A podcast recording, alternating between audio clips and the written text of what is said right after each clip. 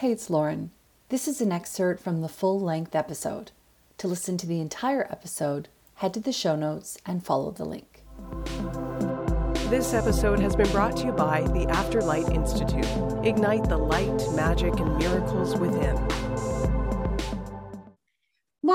Actually talk about that in my book, um, in my new book about as, as a lot of subjects, it's like 60 subjects or something. I actually communicate with animals uh, and, and they give me their opinions. And if the mother feels that her babies are going to go to a good home, then they are perfectly okay about that.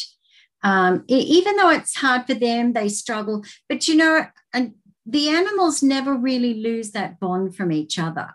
They, they can still connect to each other, even though they're not actually in, you might have one that's in one state and one that's in another state, but they can still connect to each other. So the mother can still go to that child and go, Well, how are you going? Oh, I'm great. You know, the people love me and so forth. So they still have that interaction um, with each other for the rest of their lives. So they never, the, the mother has told me many times, mothers uh, have told me that they never lose. You know, it's like us. We know what's what's going on with our kids. And we just, you know, we pick up the phone and we go, yeah, what's going on?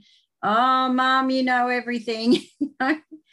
so, yeah, so, so mothers, animal mothers don't lose that real connection with their animals, their, their, their children and uh, just know when everything is okay. And know that it's they've gone to a good place because generally they'll look at their owners and they'll go i know you're not going to let any of my babies go unless you're happy with the situation